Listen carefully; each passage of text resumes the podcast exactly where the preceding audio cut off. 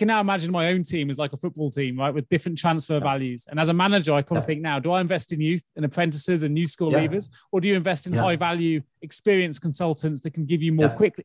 There's a whole thing you can look at it. Absolutely, you can, right. you can value your team. You can do that. You can. You absolutely can. So this is kind of exactly the journey that I went through when I first noticed this. I was like, this makes me think about my company in a whole different way. The next evolution of this was to say, but how does this work from the employee's perspective? Welcome to the HR L&D podcast with your host Nick Day, CEO and founder of JGA Recruitment, specialist HR recruiters. Tuning into the HR L&D podcast will help you to discover strategic growth concepts, leadership development strategies, and the values and behaviors that drive organizational change and success. Together, let's empower our workforces diversify our thinking, and achieve significant HR success.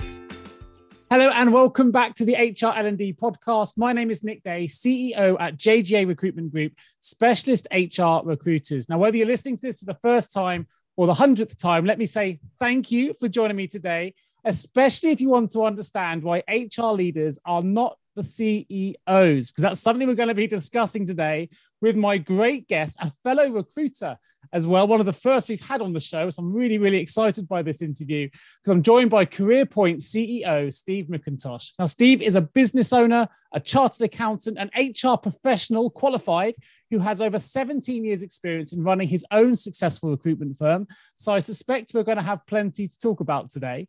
Steve began his career with global accounting firm KPMG, and then when he qualified as a chartered accountant, he transferred to the Cayman Islands in September 2001. In 2004, he founded financial services recruitment firm CML, which has grown to become one of the most successful recruitment firms in the entire Caribbean region. Now, inspired by a passion for helping people and companies perform at their best, he has dedicated to himself to the study and practice of human resources qualifying in 2013 as a global professional in HR. And he's used that experience and, and, and that qualification as CEO at CareerPoint, which is an online coaching platform, to really bring his two part mission to life. One is to help a million young people advance in their careers, and two is to level the playing field for underrepresented groups. And we're going to get into both of those missions a little bit later on in the show. Now, we're going to find out as well why HR is often the most undervalued function in every business. So if you've just heard me say that and you've said to yourself, yes, it is, I hear what you're saying, Nick, then stay tuned. We're going to find out exactly why that is as I welcome Stephen McIntosh to the HR L&D podcast. How are you feeling today? Wow, that was a brilliant introduction, Nick. Ah, delighted Hats to have you. you. I, I would describe myself as a recovering recruiter. so 17 glorious years in that industry helping people advance in their careers by changing job. And now I'm all about helping people advance in their careers, staying with the employer that they're with. Love that. Love that. Love that. It was two decades for me this year. So we're, we're in similar, similar kind of fields in terms of length of experience. But well, let's I know you could probably describe what recruitment is very easily, but let's ask a slightly different question. A question I ask all my guests. What do the words human resources mean to you? Human resources is the most important function in any business. Unfortunately, it's also often one of the most undervalued functions. So I describe myself as a zealous convert nice. to human resources because I started out my career as a chartered accountant. I was young, I needed the money. I, you know, I'd fallen in with a bad crowd in high school. and I get, I, you know, that, that, that, it was never a good fit for me, but I was just, I guess I was just good with numbers, and that was the extent of vocational advice. Where where I grew up was, you're good with numbers, you should be an accountant. But actually, I'm pretty good with people too. And HR never came up. But I, I went to business school, and no one really mentioned HR as a function, right? And when I started my career with KPMG, we had we actually had a really good HR department, but it wasn't something that I spent a lot of time thinking about. And then I started my own company in 2004, and and it took it took many years. I mean, it's it's a lot of work running your own company, right? It is, this. yeah, absolutely and right. You you make a lot of mistakes and you find, but and it took me a few years to figure out. It's all about the people. That's the job of the CEO. It's all about helping people be successful because that's what drives the success of your company. And that was a real. I had this experience as a CEO where there was a where a member of my team felt passed over for advancement. We'd been planning to open a new office in Bermuda, and we hired a chap from Michael Page to head up this office. And the next day, this this young recruitment consultant uh, who was about 28, he was he was here in the Cayman Islands, living high on the hog. To me, so I thought he was living the dream, but he resigned, and it turned out that he was very unhappy that he hadn't had the chance to head up this office. And I thought that's really strange because I had no idea that you had that level of ambition because you leave the office every day at five o'clock and yeah. you don't come to me with ideas and you you're not volunteering to lead projects. You're not doing any of the things that i would have expected someone to do if they had this ambition. And i realized that this was entirely my fault. The reason he'd never expressed his ambition is that i'd never asked. And the reason he hadn't been doing any of the things that i expected someone to do is that i'd never told him what those things were. Talking to friends and clients i realized that that wasn't just my company. It's the same in just about every company most companies don't have the career advancement conversations and yet that is what their people want right? Yeah. everybody wants to improve their situation. The 87% of millennials say that career advancement is very or extremely important to them in a role.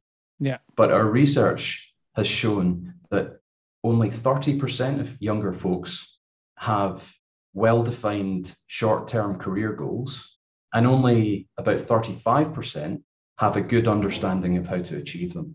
And it's that 70% that remains. Those are the people that we end up working with as recruitment consultants, right? Because yeah. there's only one reason anyone ever comes to a recruitment consultant. It's not to find a job, it's to advance their career.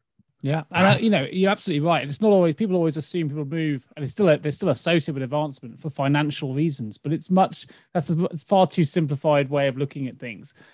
Of course, absolutely. remuneration is part of that that algorithm, but actually, it's much more about respect, feeling like you're, you're feeling your value, understanding your value, knowing you can progress, and there's a whole many of things that come with that. But interesting, you talk there about the advancement of individuals, but it's not limited to individuals. Companies actually want that as well. Like companies want to advance, employees want to advance. So everyone's trying to go for the same goal, and yet we, there's kind of a miscommunication sometimes. There's a, there's a gap there, which you've obviously identified. Yeah. yeah, I call it "don't ask, don't tell." Right? It's just there's no there's no there's no discussion, and when if there is a discussion, it's often kind of off the cuff, and it's not. So what what we've developed is kind of a, a holistic framework that helps millennials and, and Gen Z employees understand how career advancement works. And what we do is we we break the idea of value down into its constituent parts. So we first of all talk about a framework that we call the employee value curve, which is all about how people create value in a company. Yeah. Right. And that's what it's all about at the end of the day. You can define value in different ways. Some companies would define it in terms of dollars or pounds some companies would define it in terms of a benefit to society if it's a if it's a charity or a non-profit right? So there's different ways of defining value but at the end of the day that's what it's all about. And what's interesting is so we do uh, workshops with clients where we brainstorm this idea of value. And we start off with a, a question that i think is quite revealing and often it's kind of an aha moment for clients. We ask them and it's, kind of a social experiment for me as well. I'm I'm really interested in the answer to this question because we're always meeting with leadership groups, C suite, senior management, sometimes new managers. And the question we put to them is what percentage of your company's value comes from its people, right? Yeah. And it's always interesting. The answer is almost always between, in fact, it's always between 80 and 100%. Yeah. And right away, that should set alarm bells ringing, right? The most common number is 90% right? So they're always kind of like, well, it's almost all of it, but there's some other things like there's IT and there's buildings and stuff on the balance sheet, but it's almost all of the value comes from the people. So you know as well as I do. So my next question is, okay, well, if all of the value pretty much in your company comes from the people, what is the company doing to increase the value for each person? Because it's a win-win to do that. What are the mechanisms at work here? And what do we mean when we talk about employees creating value? So the next thing we do in these workshops is to brainstorm the ways that employees create value. The interesting thing about that is that it always comes out the same way. The reason is that there is only a short list of ways that employees can in theory, create value. It's the hours they work, it's the ideas they contribute, it's the relationships that they bring to the table, it's the leadership that they show, not just in terms of managing other people, but showing leadership through followership, for example. It's the expertise that they apply, their knowledge, and the knowledge they share with other people. So there is actually a finite number of ways that they can create value. And once sure. employees understand all of the ways, it's much easier to dial up the value.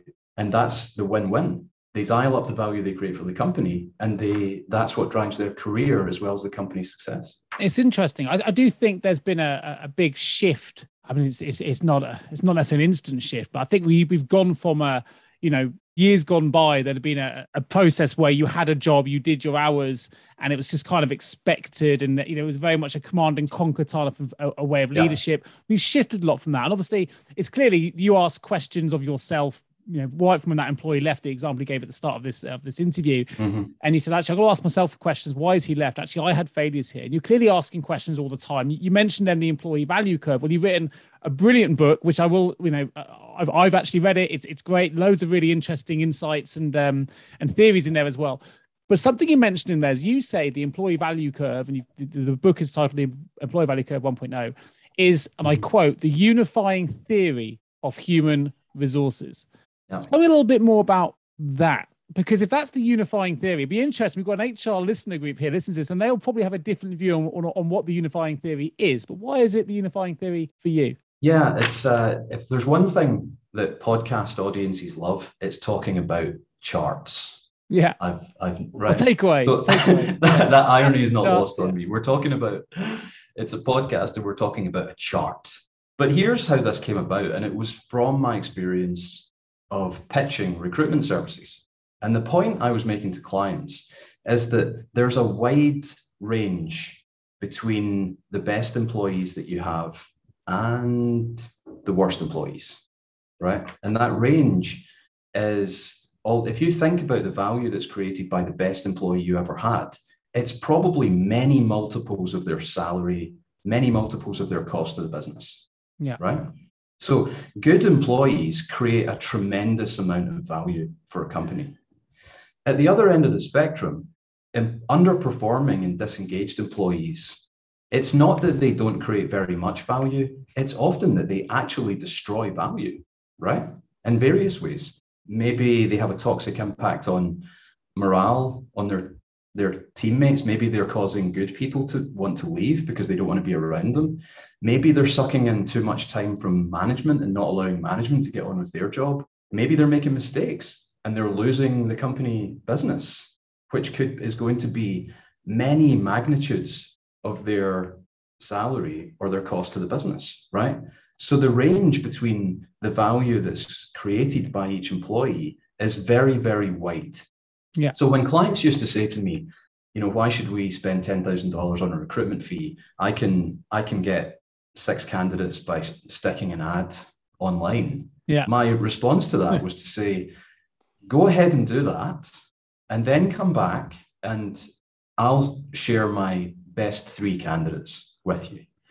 And my job is to bring a candidate to you that is so valuable that it's more than our fee would be right? And if you think about the value that's created, employees don't just last one year. Your fee is a one-off, but the employee could stay with the company for Absolutely. years. So this sure. this the idea that our fee might not be worth that that difference in employee value doesn't make sense, right? So in pitching this, I used to draw this curve. And I was looking at this curve one day, and it occurred to me, I call this my flux capacitor moment after Back to the Future, right? When the guy falls off the toilet and has yeah. this idea. And I'm looking at this curve that I used to draw to illustrate this point of like, you know, here is the best employee you ever had all the way on the left of this curve, and it kind of slopes down to the right. And here are the ones that destroy value. And, you know, when I was pitching CEOs and business owners, this always resonated with them. They always had exactly the same experience I did, that there's this wide range, right? And I realized something interesting. I, I, had this flashback about some, you know, something about the area below a curve. And that's when I realized that if this curve represented all of the employees in a business and the value that they created, and all of the value in the company comes from the people, which, as I said, is what most companies would say. Sure. the area under the curve equals the value of the company. And when I realized that, I thought, that is that true? Is that I mean, it's an interesting way, it's a different way to look at the valuation of a company. I'm a chartered accountant, so I'm used to looking at a balance sheet and think or an income statement, right? Yeah. But no yeah. one had ever pointed out to me that that the income statement, underlying every income statement, is something that's much more important. It's human effort. And that's what we're really working on. We're not working on the numbers on a piece of paper. We're working on the human effort and trying to dial up the value as much as we can. And it just creates a completely different, it made me think differently about almost everything I did in the company. A couple of questions that come to mind here. The first is mm-hmm. for me, and I did some studying recently in my, uh, I did a master's in professional consulting, and we did a lot of research into flat structures versus meritocratic structures, matrix structures, things like mm-hmm. that in, within organizational dynamics. Mm-hmm. The way that you, you're talking there, I'm going to ask a question. I'd be interested to know your response. Do, on that basis, do flat structures work? Are you more in favor of a meritocratic structure where the those that offer the best value in theory then move through quickest? Or is that mm-hmm. too first level uh, too much of a first way level a level way of looking at it? Is it actually because we're not as leaders extracting the best value out of the the people that aren't performing as best? We're not asking the right questions therefore they don't have the opportunity to perform it the same way. I don't know. This has come to mm-hmm. my mind thinking as you talk there between yeah. based on that concept does a flat structure work? Yeah it's a really interesting idea. And i think flat structures work well in theory but there yeah. are some problems. One of the big problems with a flat structure is that it doesn't give people anywhere to go often yeah. right? So if 87% of millennials and gen z employees want career advancement and your company has a flat structure they may not stay yeah, no, I agree. So I think that theoretically, from an operational perspective, the flat structure works quite well because it kind of gives people maximum autonomy. But in practice, the problem is that companies don't associate it with more flexible ways to recognize the value that their employees create. Because the, the the quality of being flat kind of implies that everyone gets treated the same and everybody yeah. kind of you know it's an egalitarian society. And that just doesn't work all that well in theory because if someone's adding a tremendous amount of value they want to be treated differently. uh, and actually you often find in flat structures as well from the research that i did that the, the best value individuals in the way that you the concepts you put it tend to rise to the top into leadership positions even in a flat structure, you know, people will look up and report and, and change the dynamics of the organization. The second thing yeah. that, that came to mind, you're talking about your accounting background and you know, I'm not an accountant, but obviously it's perhaps a little bit more binary in the way that things work. It works, it doesn't calculate, it does, it's figures, it's numbers, you know, does it add up? You might have HR professionals listening to this going, yeah, but it's different when you're with people. You know, you can't, it's much harder to calculate whether something's working or an output when you're dealing with human personalities and human behaviors. And yet in your book, you actually say, well, hold on, one thing HR really needs is a theoretical framework like we have in mm. accounting You've described part of that already, but I wonder if you could just take yeah. that a level further. Why do you think a theoretical framework could really benefit HR as, as an industry? Yeah, it's a great question. And I think this is a transition that the HR is going through at the moment. We've talked about how HR is undervalued in many businesses. And my thinking as to why it's so often undervalued is that the C suite is solving for value, right? Yeah. Yeah. That's what they they wake up every morning and they're solving for value. And if there's a department in the business that isn't solving for value, that is going to be a problem, right? Now again, the company can define value any way they want, right? That's not for me to say, but it's also not for the HR department to say. So it's very important that, but in the default in most companies is that they are solving for economic value right? You could say we can lament that, we can say it shouldn't be that way, but that is the reality. Yeah. And in fact, it's the legal imperative, right? That's what fiduciary duty means that the legal imperative of the board of directors and the management of the company is to take whatever action is necessary to benefit the shareholders. We can lament, we can say it shouldn't be that way, but it is that way. and I think that's why oftentimes HR is undervalued because they're not making this kind of economic argument for the company to invest in people. If the argument is framed as a moral argument that we should invest in people because it's the right thing to do, the company can say, well, that's great, but we actually, you know, we have a business to run here and we're trying to we're trying to become valuable and successful as an organization. it's very important that the so we're saying it's the same thing, but it's framed as an economic argument instead of as a moral imperative. Yeah. Because the moral imperative may not that may that's not a strong sell. That's that leads me to the big question I mentioned in the introduction, and really, I th- you've you've part answered it already, but I'm going to take it a level further.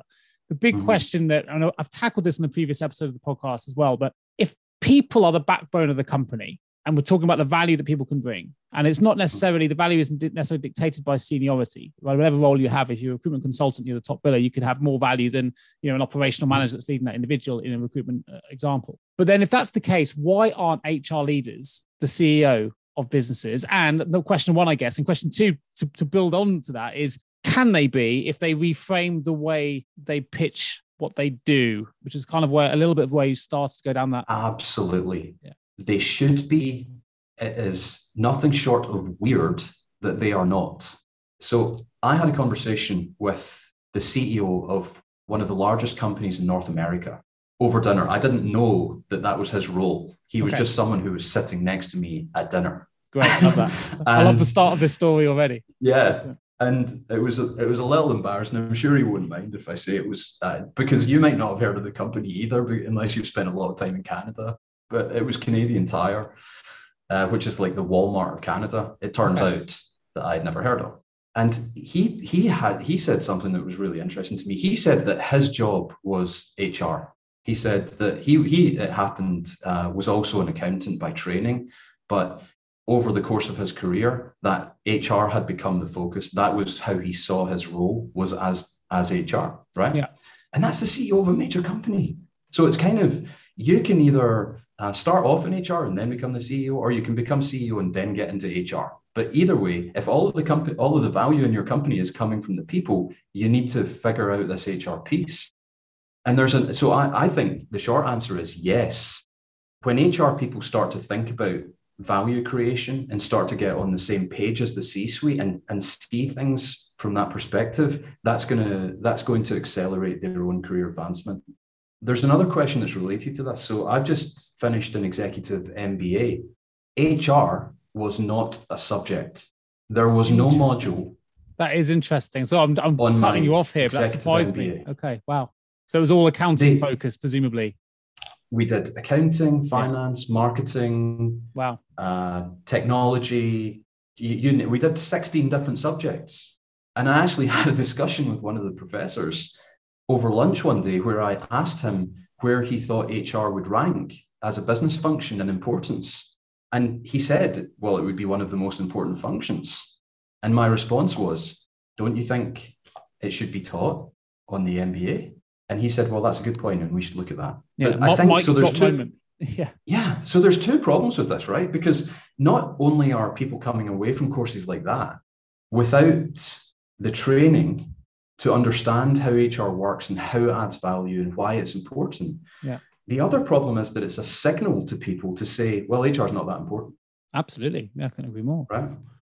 I If should think just hearing that we've got a lot of listeners frustrated to suddenly learn, as I have in real time here, you know, that that, that it's not included because it almost seems so like it has to be. I mean, it, you know, most businesses are based on their people. Most companies would are, you know, There's- would, consider people Yeah, as the most I hate- important asset. I hate to, I'm not, I mean, I'm not denigrating my alma mater here, which was uh, Oxford, by the way. Yeah. But there's no HR faculty. So not only is HR not taught, it's not even a, it's not even a thing that they, Mm. they teach. There's no faculty. How is the, and it's not just Oxford. If you look at every top business school MBA course, look and see which ones offer HR as a subject. Harvard doesn't offer HR as it offers it as an elective, but really, it's an elective. You can go your entire career and avoid becoming becoming an expert in accounting, right? Quite easily. Why? Because you have a CFO for that. Can you go your entire career? Can you become CEO of a major company without ever understanding human resources? of course not. It's you know, it's what every company needs. So it it doesn't make sense to me. I think it needs to change. And I Yeah. think it's related to this idea of not having any kind of underlying theoretical framework. Because the answer I got when I questioned this was, well, what would we teach? Well, let's let's let's focus on that just for a second. I know we're going slightly off on a tangent, but I think there's some value in what you just mentioned, coming from to play devil's advocate from the uh, the professor who said we don't have it for whatever reason it might be, because HR recent, certainly recently have suddenly had to hold so many hats to their heads. You know, they're, they're suddenly the diversity inclusion experts, they're recruitment experts, they're now responsible uh, responsible for the COVID response within a business. There. There's so much going on that I do believe that HR has become harder and harder to actually define. You've got organizational development, you've got, now got software transformation, all coming under this kind of banner of HR. And I think actually, if you ask uh, a, a CEO what the word human resources mean to them, you get a very different response to an HR professional answering the same question. So if you were then going to start encouraging it, and I absolutely think we should, getting like MBA programs, including HR in the discussion, where would be the starting point for you? And you know, what angle should they take to make sure it's included in the right way? I mean, I think there's two sides to this. I think that HR as a profession could do more to lay out the economic case. Yeah, agreed. Right. Which, as you mentioned earlier, is not easy, but it's definitely not impossible. Right. There are all kinds of things that are not easy, but we still do them. Yeah. You know, we're nuclear fission. We're now working on nuclear fusion. That's really difficult stuff, but they're still doing it. One of my in one of my classes, which ironically was about company valuation, we did a whole case study on valuing a baseball player, a major league baseball player. So if you can if you can do that exercise for a major league baseball player, you can do that exercise for anyone. Yeah, it's going to look very different, yeah. but it can be done and it needs to be done. Why? So it's not just for the company's benefit, it's for the employee's benefit. Because at the end of the day, what they get from their career is a function of what they create. So the value that you receive as an employee is derived from the value that you create as an employee.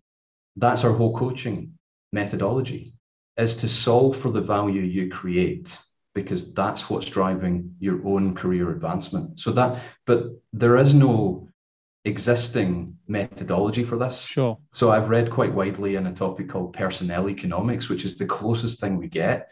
It is a very difficult academic, turgid topic, and it's not really there isn't very much overlap in the Venn diagrams between personnel economics and HR, yeah. but there needs to be more of an overlap.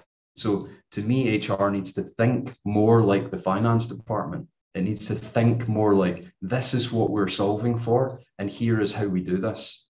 There's so many things that they could focus on. And uh, if you can't make this argument about, well, if we're solving for value, here are the priorities so that we're all on the same page, so that we know that what we're going to do is going to add value for the business. That's the, I think that's the change that needs to happen, but it needs to happen in terms of HR professional education and it needs to happen in business schools and it needs to happen in companies for yeah. them to insist on a business case But I couldn't agree more. I mean, um, I mean, your your book actually comes up with a number of these diagrams to really bring this to life. So people are interested in that. I will put a link so people can find out more because it's fantastic, and as you do go into this in a lot more detail. What you've left me with though is a really interesting image. I'm sorry, to, I'm going to share this because it's it's stuck here as a visualization thing. I'm not just saying a, to underplay what you're saying, but I can now imagine my own team as like a football team, right, with different transfer yeah. values. And as a manager, I kind of think now, do I invest in youth and apprentices and new school yeah. leavers, or do you invest in yeah. high value, experienced consultants that can give you more quickly? There's a whole thing you can look at it. Absolutely, you can, right. you can value your team. You can do that. You can. You absolutely can. So this is kind of exactly the journey that I went through when I first noticed this. I was like, this makes me think about my company in a whole different way. The next evolution of this was to say, but how does this work from the employee's perspective? And that was when it became the unifying theory, is when I realized that this is also a theory of career advancement, right? Sure. You can identify training requirements, where to invest, exactly, how to develop yeah. the value in, yeah. in, inverted commas, you know? Yeah. Um, and so most companies, you know, most companies have this kind of top down value creation paradigm, yeah. right? Where the leaders allocate the work out and try and get everyone to create as much value as they can but actually, it works much better if you have a bottom up value creation culture where everybody understands how they create value and why they should dial up that value as, as much as possible because it's in their own interests. Sure. I mean, it makes total. For me, I've had that aha moment. You've given it to me on this podcast, which is great. I really enjoyed that. Have you ever asked yourself, how can any recruiter understand my HR recruitment challenges? Please don't give up on your hiring challenges just yet. Here at JGA HR Recruitment, we appreciate the difficulties associated with attracting, recruiting, and retaining top human resources talent. We also understand just how costly a poor hire can be. JGA HR Recruitment would like to partner with you to help you overcome your hiring challenges. Contact us today on 01727 800 377 or visit jgarecruitment.com to find out more. Going to take the conversation a slightly different direction because there's a, there's a link I want to direct people to in the show notes, which is to an article you wrote on Medium. It's a really, really interesting article, but it's very relevant. And this is a, a real shift in thinking now. So apologies for, for people that are still digesting what we've just discussed. I'm going to take it in a slightly different direction. But I think this is incredibly relevant for HR professionals that are feeling burnout at the moment, have suddenly had to adapt to remote working practices, don't necessarily want to go back to the office either in, in all instances, or they're going back to a hybrid way of working. You wrote an article on Medium titled How to Advance and Enhance Your Career When Working Remotely. Now, this is a challenge. I've had a lot of HR professionals come to me with, I've had good conversations with Nick, and I'm not in I'm not in view anymore. How do they know what I'm doing? The trust question comes up a lot more. So I'm going to ask you as the expert here, and it's, it's a brilliant article, so do, do, give it a read. I say the link in the show notes. But can you tell me more about what the challenges are for HR professionals who are working remotely and how they can overcome them to still, going back to that advancing career section, still advance themselves within a business? Yeah, I think the big challenge is the same as the challenge that there is in a normal working environment. It's just amplified, right? So it becomes much more of a problem. And that problem is not taking personal ownership for your career advancement, right? So we have something that we call in Career Point the three step plan for guaranteed career success. Okay. Do tell. This was mentioned in the article. And it's interesting to think about like where this breaks down, right? So when you hear it, your, your reaction is going to be, well, that's obvious. But if you flip it around and think, well, how many people actually do this? You're going to have a very different answer, right? So you're going to say it's obvious, but no one does it. So, three step plan for guaranteed career success. You ready? Go for it. Pens at the ready, okay. everyone. If not, you can record back at this section. Go for it. Step one tell your boss that you want to advance in your career, right? Step two ask them what you need to do to advance in your career. Step three do it. There you go. Right? if you didn't quite get all so, that, you can rewind that section and play that little bit back. it's guaranteed to work, right? Yeah. But where does it go wrong? It goes wrong at the easiest part, which is step one. So, yeah. and here's the best evidence for this. I ran a company for 17 years and I wrote a book about career advancement that all of my employees at least claimed to have read. And how many people tried this? How many people came to me and told me that they wanted to advance in their career and asked me what they had to do and then did it? Not very many. Let's play a little bit of devil's advocate with this then, because as a recruiter yourself, Steve, you'll, you'll know this because I do. One of the biggest reasons people change positions is also because they either don't respect, they don't like the way they are managed. Okay. And often people will leave because they yeah. want to get a different manager they, you know, they love the job, they love the sector, but actually the manager isn't leading them. If that's the manager responsible for their career advancement, how would you suggest they overcome that challenge if they feel they're not necessarily getting the support that they should be getting in order to even yeah. achieve that advancement in the first place? So I have a theory that I can't prove yet. I plan, okay. I, I'm working on the research. My theory is that 90% of people think that their boss is an idiot. Okay, that's a high statistic. Right. That's a high statistic. Be interesting if 90% of our listeners are going, yes, that's me. Yeah, that's me. Everybody's thinking, yeah, my boss is an idiot. And I think part of it is because familiarity breeds contempt, as they say. Yeah. Right? Is that the longer you work with someone, the more their kind of personal quirks and but no two people see things alike, right? And a big part of what we do in Career Point Coaching is to help young people work on their relationships how do we do that? By asking them to take personal responsibility for the relationship. It takes two to tango. There are two people in every relationship. Sure. And if you just say, well, it's not my fault, it, the problem is my boss, there are a couple of problems with that. First of all, that's not going, you can't change your boss, right? You can only change your own behavior. You can own, like, that's all you can do. And if you don't, and you don't advance in your career because of your boss, that is not a problem for your boss. It's a problem for you. And in every relationship, there is a lot more that you could do to improve that relationship. And it's essential that you do because you will not advance. Having a dissonant relationship with your boss is completely toxic to your advancement. Yeah, for sure. Right. And a lot of people don't seem to fully appreciate that, that they are just kind of, you know, well, it's not my fault. My boss is an idiot. And they just, you know, they don't get it. And well, the thing is that your boss has been made a boss for a reason. And they're not perfect either. So don't hold your boss to a standard that you yourself would not expect to be held to. When you when your boss, when you don't see eye to eye, you need to learn how to make a strong case for what you believe the company should do. But then you need to do something that we talk about a lot in career point coaching, which is agree, disagree, and commit, which means that you've expressed your disagreement, but you've said, we're going in a different direction. Someone else, this is for someone else to decide. The decision has been made. And now my job is to do the best thing I can to support the decision that has been made in the team. Sure. Right. It's not to sabotage the decision to prove that you were right, which is what a lot of people would do. Absolutely. But that doesn't work. It, it breeds resentment and, and, contempt as well, right? It exactly. doesn't get you anywhere in terms of career advance. I couldn't agree more. And you, you, brought a little bit into the discussion there, some of the work you do at Career Point. Definitely something I want to get into before we, we finish the interview here. So before we jump into your mission statement, which I'd love you to talk about in more detail. I think that a lot of companies and leaders and managers out there don't necessarily value the need for career advancement coaching, training, programs. Yeah. And there's a very clear yeah. reason why I haven't called this the HR podcast. It's called the HR L&D podcast. I'm a mass I'm hugely passionate about learning and development. I'm always learning something and trying to get my team to learn something and develop everyone around me because I think learning is just the secret to happiness really. You're always trying to evolve and move forward. But it's that's my personal view.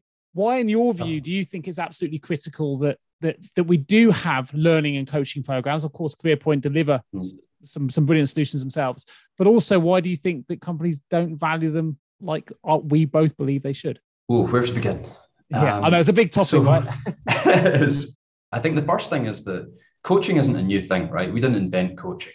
Coaching's been around for a while, but there's a big gap because 90% of the money that companies spend on coaching is spent at senior management level and above, right? And where coaching can benefit people the most is much earlier in their careers, right? So this is our hope. So we've created this platform to democratize coaching and allow anyone to access it, which by the way means a very low price point. We had to figure out like how can we make this affordable to everyone?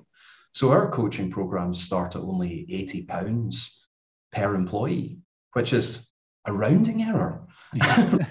like if we if we can increase the value of an employee by one percent, it's going to cover the, the cost of the coaching. it's sure. just you know it's it's it's the cost of some lunches. I think the second thing is that a lot that companies might react by saying, and they sometimes do, they react by saying, well, why should we spend money on our employees' career advancement? And there are a couple of very important reasons. Number one, that you can't succeed as a company unless your employees do, right? 100%. So if you turn it around and say, well, if I were to say, will your company succeed if you hold your employees back? Every CEO would say, well, of course not. So we're really just saying the opposite. Let's help your company succeed by making your employees successful. How does that sound? Right? that makes all the sense in the world. Why is it called career advancement coaching? Because that's what people want, right? If you go to an employee, this, this was kind of the big thing that I learned was that if you want to maximize the value of your team, you don't go to each person in the team and say, hey, we need to work on your value and we need to improve your performance. The employee is going to react negatively to that. It's going to be counterproductive, but it's what sure. most people instinctively do, right? They go to them and say, well, you should really, you should do this, you should do that. But if you go to them and say, how would you like to talk about your career advancement? That's a conversation everyone wants to have. all of a sudden you've got their, their attention, right? Now they're saying, absolutely, let's please, let's do talk about our career advancement.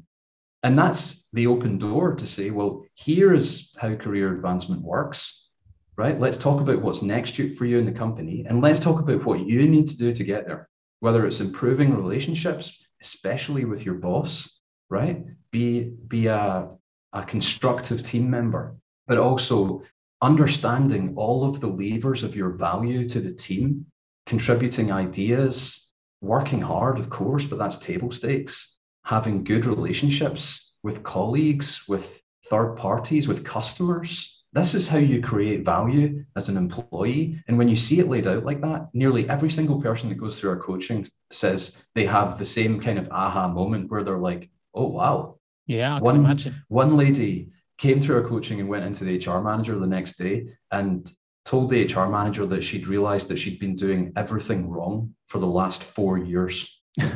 Which when, I, when the HR manager exactly when the HR manager called me and told me that, I was like, wow, we maybe saved someone from career disaster and set them on a much better track. So we're kind of teaching people to fish, if you like, rather than giving them the fish. Yeah. We're teaching them the framework and the levers so that they can add value autonomously.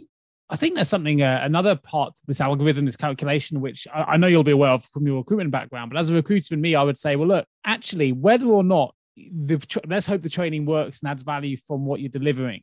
But actually, there's also a huge amount of value in just an employee feeling like they're being invested in whether it's an 80 pound, they don't necessarily need to know the price point to entry, right? They just need to know Absolutely. my company is considering me, yeah. they're investing in me, they want to see me advance. Now, what the output is of that training, we can we can look at in a different a different situation. But the reality is investing in your staff doesn't just only make the employee perform better, but invest in, increase their wellness, their happiness, but from an employer perspective, there's a huge amount of value in there in the retention of those employees, saving on recruitment fees, the likes of you and I, because you're replacing people that don't feel invested in.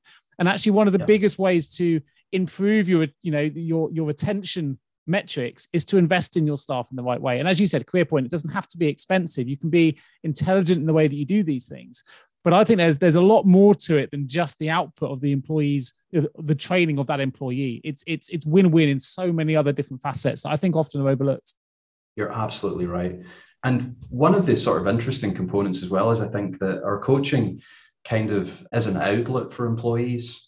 This wasn't this wasn't something that was built in by design, but this is what I, this is what I've realized is one of the reasons that employees appreciate it so much is that it's an opportunity to talk about themselves for a solid hour with someone who has no hidden agenda and yeah. no skin in the game. They're on the co- they're on the employee's side, and where else would they get that from, right? They can't really sit and talk to their and pour their heart out to their own boss a lot of the time. It's not always comfortable to do that and speak openly with your peers and colleagues. You you might not be able to talk to family members about it. Would anyone really want someone pouring their heart to them for for an hour at home? You know, we we have families and lives, and so it's just having someone to to talk to and bounce ideas off is just invaluable. Yeah, well, it ties into that mindfulness right. piece, which is absolutely top of an HR agenda as well. Let's be fair. So let's um, let's talk a little bit uh, while we've got time about uh, your mission statement. Your mission is to help a million young people advance their career. Tell me what about what motivates that mission and, and actually how you how you are succeeding against that goal we wanted to do something that was scalable right and that's kind of another unique aspect of our coaching platform is that we have right now we have 50 coaches they're all around the world the states canada uk south africa we even have a coach in singapore. They're all over the world in different time zones. And we knew that we couldn't have any kind of impact unless we found a way to scale this model.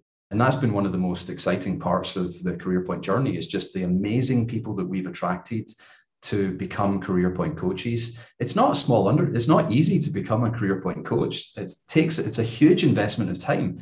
And what the reason that people do it so we we uh, tra- we do training courses roughly once a quarter they're oversubscribed we have more people who want to become and the reason that people want to become career point coaches is because they want to give something back they yeah. want to share their experience. So you have to be you have to have more than 10 years of leadership experience ideally a professional qualification or a postgraduate degree we look for experienced leaders because we want that kind of perspective so that when the employees are receiving the coaching, they're hearing from someone who has been through a successful career themselves and can relate to this person. So it's industry agnostic. We have coaches from all different industry sectors, from all different backgrounds. That's a really been a really inspirational part from us. So, so the million young people that we want to help, that's a, an aspirational target. We we'd expect to get there within five years in an ideal world. We only started almost a year and a half ago was when we we formed the company. So we're still a relatively new company, but we're making good progress to that goal. We're working with lots Brilliant. of big companies. We're working with employees from all over the world. And the second component of our mission statement to level the playing field is something that I've been working on in, in various forms for many years through involvement with gender equality groups and uh, minority ad- advocacy groups, and uh, that's that's very important to us. It's you know I you might not think of me as as someone who's a minority, but you might be able to tell that I wasn't exactly born with a silver spoon in my mouth. I went to state school. I think this coaching framework is extremely important to to people who haven't benefited from mentorship, which is most people, by the way. 80% yeah. of young people say that they don't yeah. have anyone they consider a mentor.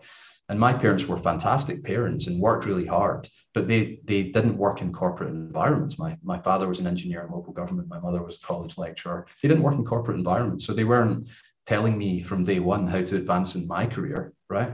But we want everybody to have access to the skills and tools that, that, that allow them to, to make the most of their own careers. Yeah, I couldn't agree more. I think I, both both of us have come through some similar kind of uh, journeys. I think, and uh, I, I definitely could have benefited from mentorship at a younger age for sure. It's much harder to self-mentor when you're at a young age try and drive it's not too late the, uh... it's not too late. No no absolutely right. Actually through this podcast I've, I've, I've got one now a called uh, yeah who I've, I've interviewed on, on a previous show works with me which is which has been great. So oh, I know also um, you're talking about sort of achieving that goal you've actually recently signed and I've, quite me if I got this wrong and I read this in the news you've recently signed a relationship or um, an agreement with Oxford research partners and you're looking if there are people listening to this I understand you're looking for yeah. some companies to support your latest research. You'll know more than I do. Apologies, I've read this in the news report. So sure, tell me a little bit more about what you're looking for, and if there's anyone listening that may be interested, how they can get involved. Yeah, so we've uh, we went to the University of Oxford's Kellogg College to ask if to ask them to share with us some of the research that had been done on career advancement, and what we found was that that there wasn't a whole heck of a lot, surprisingly, right? Considering how important a topic this is. And so we asked if they would partner with us to conduct the research so right now we're halfway through it. So the, the, the research program spans about a year. And the purpose is to investigate career advancement pathways, attitudes, and mechanisms, particularly a, a, among younger folks. So the, the age range for the study participants is between 25 and 35. So we're going to be doing coaching with a total of around 200 young people and following them to see what happens. So, what's the impact of the coaching? What are their attitudes towards career advancement? Are they optimistic? Are they pessimistic?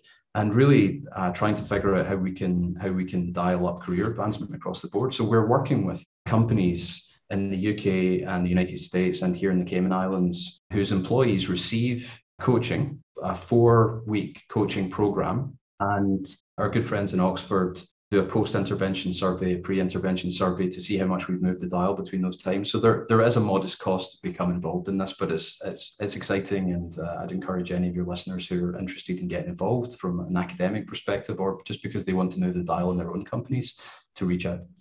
And what's the best way for them to reach out if they've, uh, you know, they've suddenly gone, actually, yeah, this this really speaks to me. What's the best way to contact you?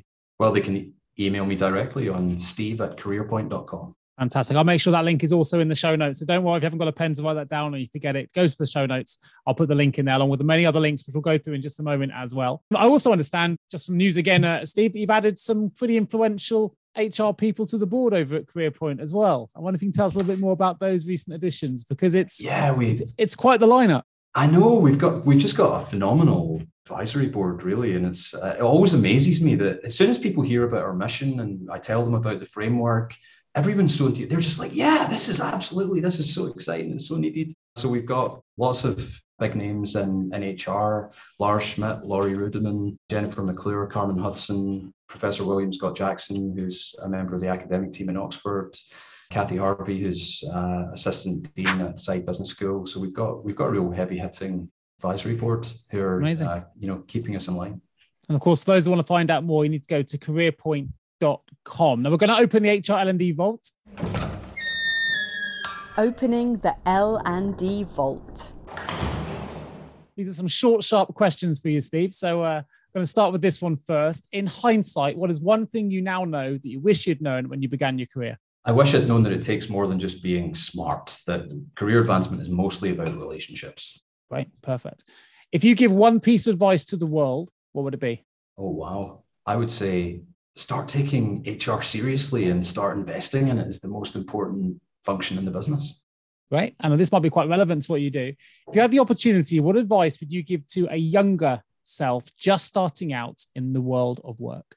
You know, ironically, I would probably tell myself to, to work a bit less. Okay. Because I I spent the first 10 years of my career working extremely long hours and you know it worked out in the end but i probably missed out on a lot of experiences that i i should have that, that i could have taken advantage of if i'd been less focused on my career yeah, you know what? If I was asked the same question, I'd probably give the same response. Uh, Graham Ravenscroft, previous guest on the show, has helped me see that, and I'm working on that now. So I totally appreciate that. Perhaps I'm not quite as far ahead in the journey as you are, but uh, I fully agree. What's the guiding principle or behavior you've seen in every great leader that you've worked with? I think it's just caring for the team. That's a great starting point because if you genuinely care, then you'll keep trying to find what works.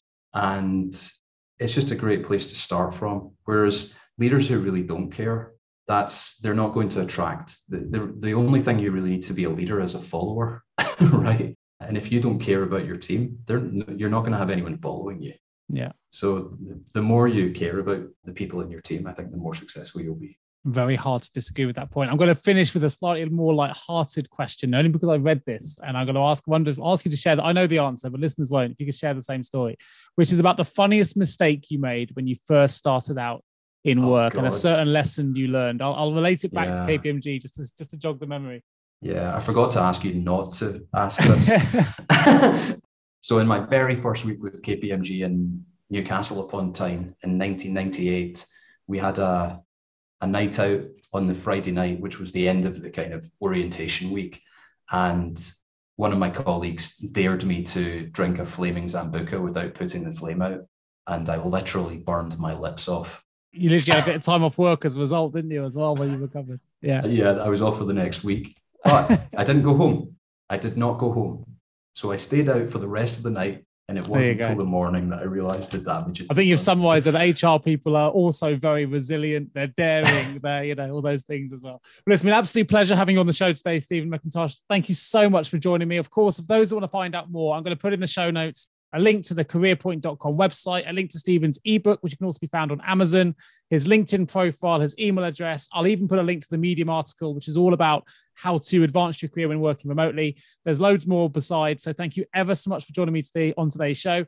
And of course, if you are an HR or L&D professional listening to this podcast, you have a requirement in HR that needs some support, actually, you can either contact Steve if you're in the Caribbean, or you can contact myself here in the UK. We can both probably support you with the HR requirement. Contact myself or my team at www.jgarecruitment.com. Of course, just leaves me to say a huge thank you again to Steve for joining me today. And thank you to all of you, my wonderful listeners, for joining me again on the show. I look forward to bringing you the next episode real soon. Thanks again.